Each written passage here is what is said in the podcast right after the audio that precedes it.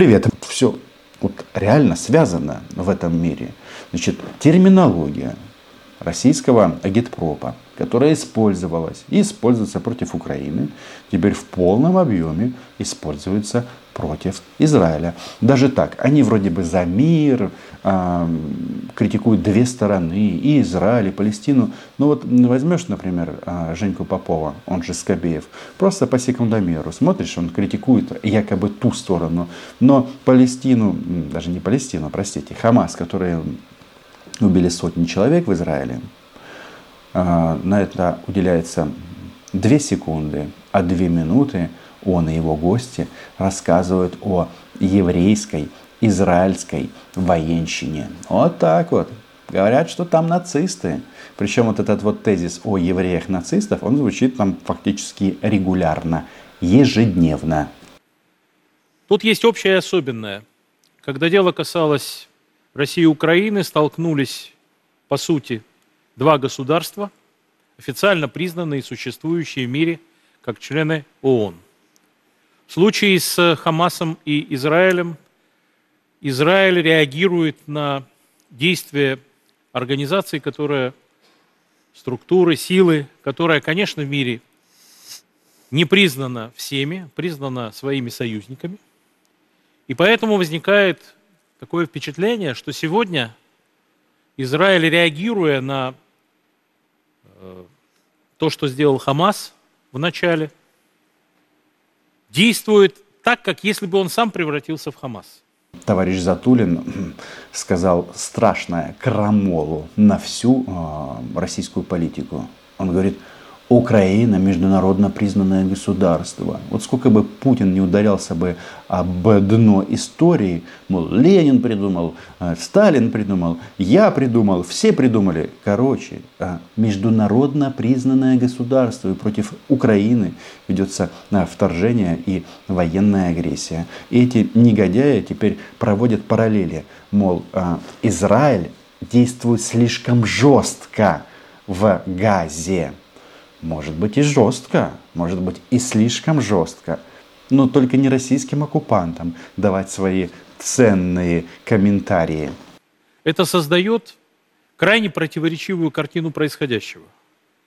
Можно сказать, что сегодня из желания утвердить, отомстить, добиться успеха, ликвидировать угрозу, Израиль действует примерно теми же методами, которыми действует сегодня киевский режим, считая себя правым в том, чтобы бомбардировать Донецк, Луганск, убивать э, мирных людей, атаковать гражданские объекты, наносить удары по глубинной российской территории и так далее. Как мы запели. Ты еще скажи, а нас-то за что?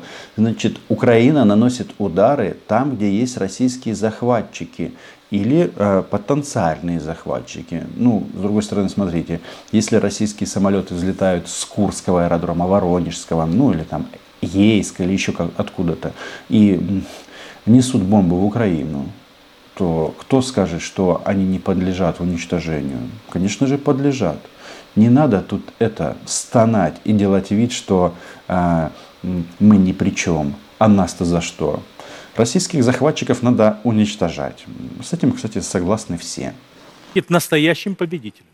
А есть реакция в рамках, не знаю, там, правил, которых не существует, международного права? Там Израиль потерял полторы тысячи мирных граждан, три тысячи с лишним ранены, и Израиль имеет право на ответ, это все лидеры признали. Какой должен быть ответ на такой масштабный террористический акт, чтобы он соответствовал нормам и, еще раз произнесу это слово, непонятное да, в нынешней э, геополитике правило. Но есть только один законный, на самом деле, акт. Это наказание виновных в этих преступлениях. Обнаружение наказания. Но Израиль-то действует, я извиняюсь, очень плохие примеры в данном случае того, как действует Израиль. Израиль просто говорит, за ваши 1500 мы убьем ваших 15 тысяч. Ну, извините, пожалуйста, это может быть кощунственное сравнение, но именно так действовали гитлеровцы на территориях. Они говорили, за каждого убитого немца расстреляем 10 ваших граждан. И делали это, на самом деле. У них была такса в этом смысле. за одного 10, за одного 100. Чтобы вы понимали, Получается следующее, что когда Лавров а, размышлял на тему этнического происхождения Адольфа Гитлера, он предположил, что тот еврей то это была не оговорка по Фрейду или еще как-то. Это просто махровый антисемитизм. Вот, собственно говоря, и все. В нашем случае махровая украинофобия. То есть напали на Израиль по факту. Можно сколько угодно а, спорить по поводу палестино-израильского конфликта, территориальных претензий. Ну, согласитесь, это не основание для того, чтобы убивать сотнями израильтян. Точно так же это касается и нас, украинцев. Тут Затулин рассказывал, что мы не действуем как Израиль. Вот они так жестко действуют, а мы не так. Точно не так при этом признает даже Затулин гибель гражданского населения. Говорит, чтобы мы могли бахнуть сильнее, но мы, у нас какие-то тут этнические или этические соображения по этому поводу. Но врет же, врет же падла, потому что они хотели бы уничтожить в Украине вообще всех. И они делают это по мере своих возможностей. Вот мы на протяжении всех этих месяцев и дней, когда идет специальная военная операция, недоумевали часто по поводу того, почему мы не наносим одних ударов, почему не разрушаем мосты, почему чего-то не делаем, что должны были бы сделать.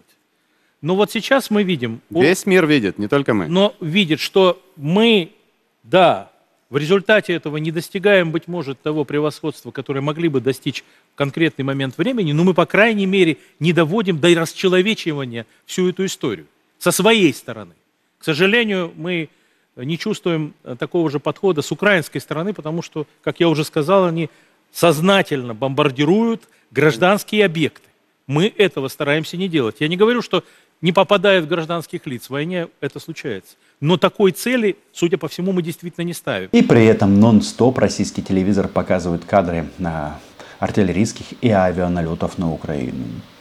Значит, они давно расчеловечились. Россияне. И это нужно понимать. Вот э, только за эту ночь в Херсонской области было скинуто 40 э, планирующих авиабомб. Они чем-то отличаются от методов действий Израиля, которые они критикуют.